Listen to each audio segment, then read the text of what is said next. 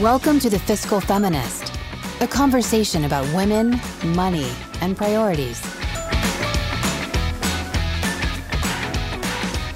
This is The Fiscal Feminist. I am Kimberly Davis, your host. Today I'm going to discuss how I was blindsided by being sandwiched. It was a usual Monday morning until it wasn't. It was a sunny Monday morning, and I was in my office at the Bahnsen Group in Newport Beach, California, working away at my desk, looking forward to a short week because on Wednesday I was going on vacation to Turks and Caicos, a destination I have wanted to visit for many years. Needless to say, I was in a good mood and full of anticipation of some rest and relaxation in an idyllic setting. Mid morning, I received a phone call from my father, who is 89 years old and lives in Pittsburgh, Pennsylvania, with my mother, who is 87, that my mother was being taken to the hospital with a serious heart atrial fibrillation, and the situation was very, very volatile. I am an only child and extremely close with my parents. I immediately left the office, went straight to the airport, no luggage, nothing, and boarded a plane to Pittsburgh, not knowing what I was going to find at the other end. My mother was in the hospital for eight days and had electrical cardioversion performed and now takes a cocktail of heart medication. My mother also has short term memory problems and suffers from the early stages of dementia, which seriously complicates the situation.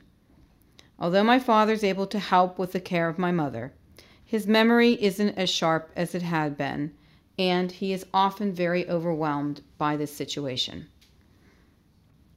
I am also the mother of three lovely daughters who still need my emotional and financial support to some extent, even though they are grown, and I also have a full time, demanding job. Goodness gracious, I have been sandwiched. I am now a baby boomer who is officially a member of the sandwich generation, and I now always, always have something weighing on my mind. What is the sandwich generation?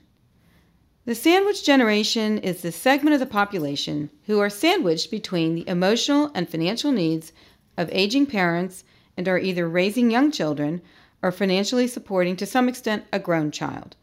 According to the Pew Research Center, approximately half of middle aged adults have provided some financial support to at least one grown child. This could include general support, college expenses, a whole myriad of things related to children who are trying to get their financial stability and are simultaneously providing financial support to aging parents.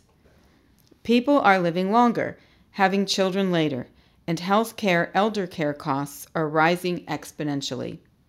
According to Kim Parker of Pew Research, this situation is occurring because an increasing number of adults are in a position where they must provide at least some level of care or support to elderly parents, while simultaneously helping grown children who are struggling to achieve financial independence.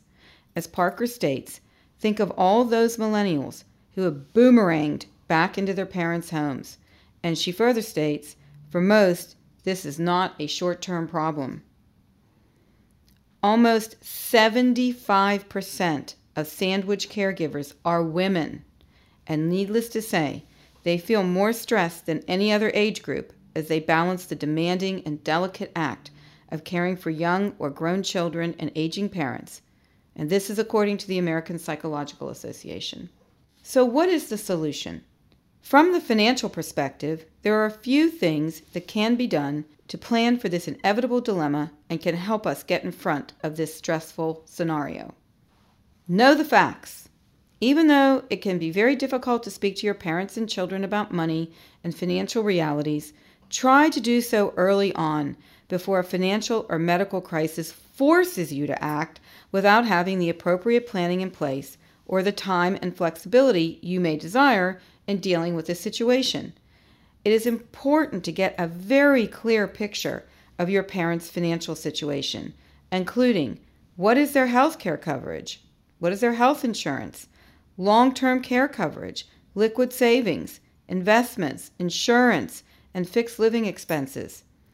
Evaluate with them what their essential living costs are versus their discretionary costs and compare these costs with their sources of income, such as Social Security, pensions, annuity income, IRAs, or investment income from taxable investments.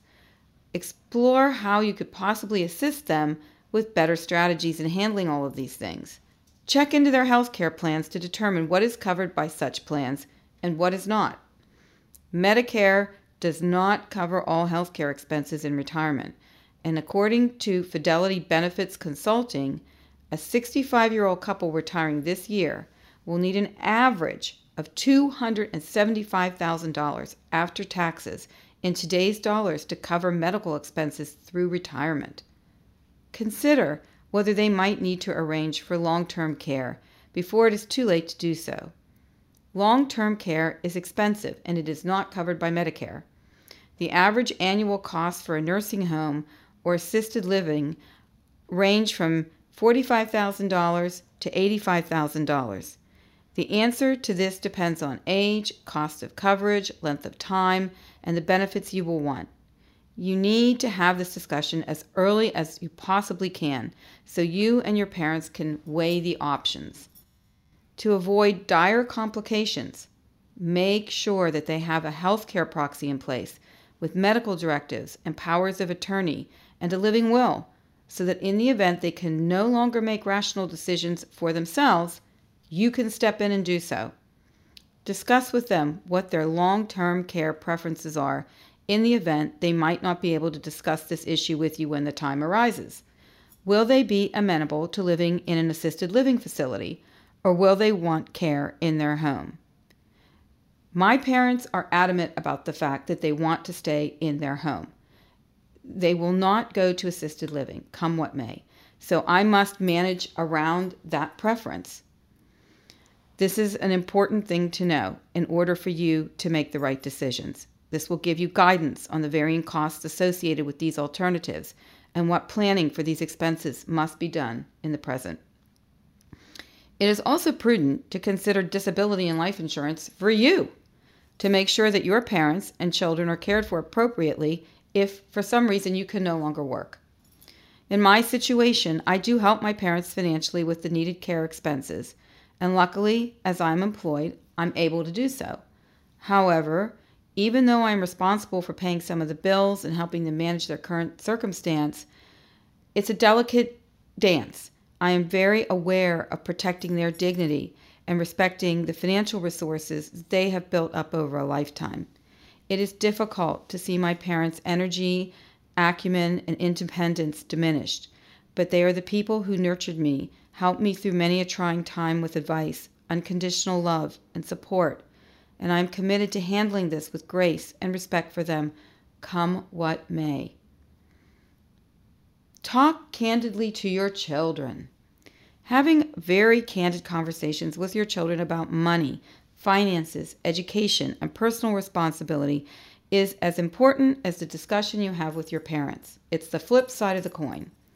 It is important that we cultivate independence in our children from a young age and make them aware of money and the effect that money has on their lives. I know, I know, this is much easier said than done.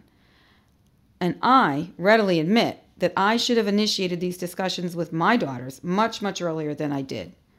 Quite frankly, it wasn't until my divorce and the repercussions thereof that I finally addressed this issue with my daughters, which was to all of our detriment in many ways. They were ill informed. My expectations of them could only be so much because they were ill informed.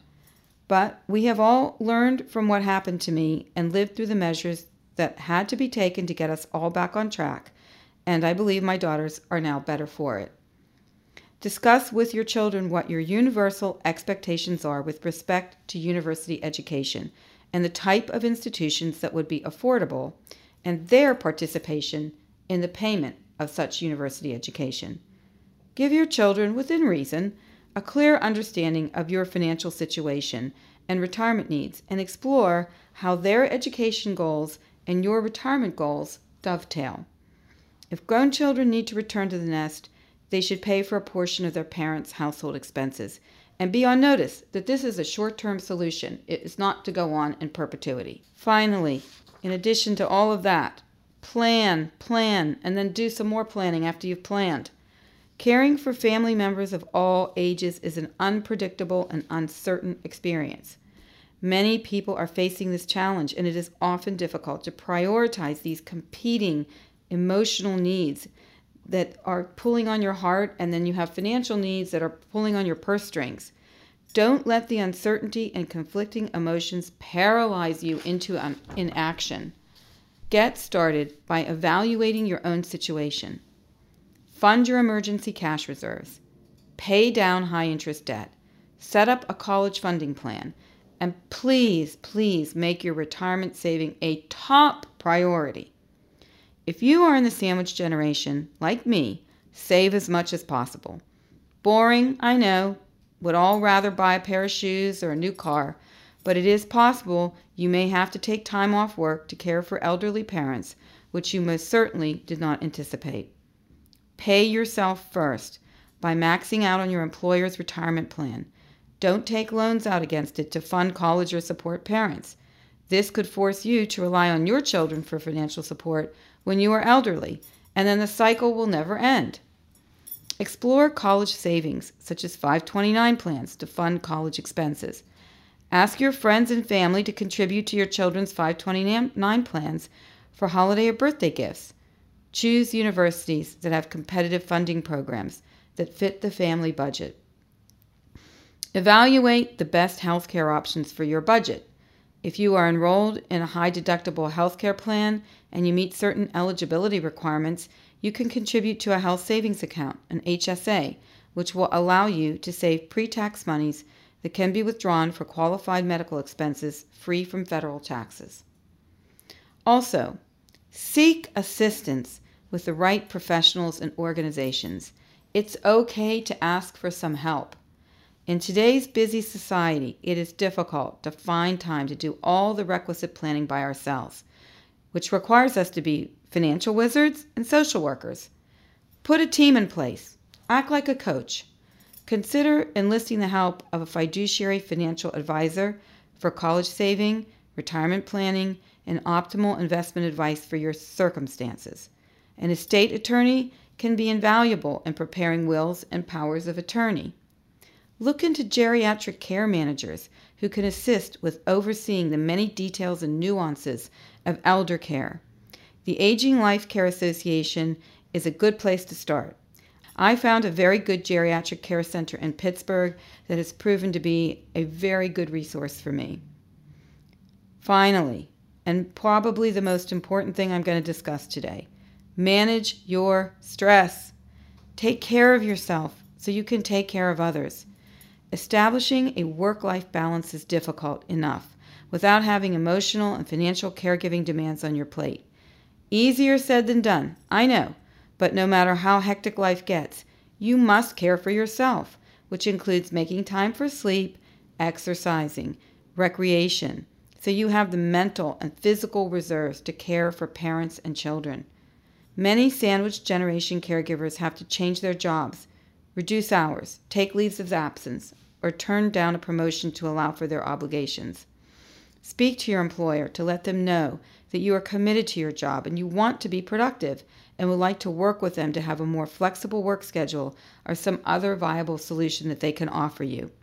Harvard Business School has released a podcast and paper on the Caring Company, which addresses how employers can help employees manage their caregiving responsibilities while reducing costs and increasing productivity. It is very, very interesting reading, and it addresses how American companies are facing a caregiving crisis and how changing demographics over the years are putting pressure on employees as they attempt to balance work and care responsibilities, and how this is very detrimental to the company's bottom line. Everybody has a stake in this issue.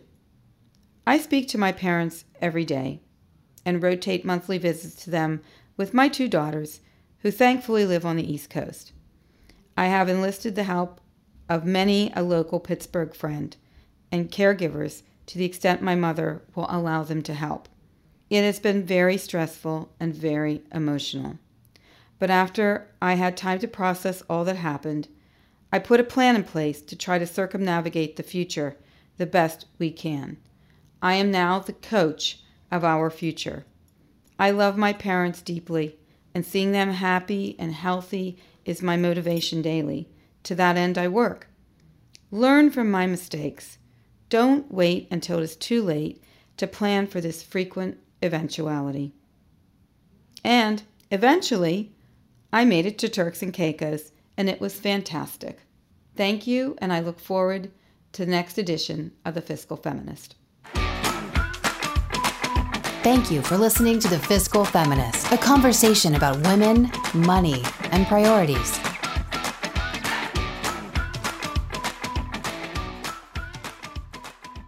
The Bahnsen Group is registered with Hightower Securities LLC, member FINRA and SIPC, and with Hightower Advisors LLC, a registered investment advisor with the SEC.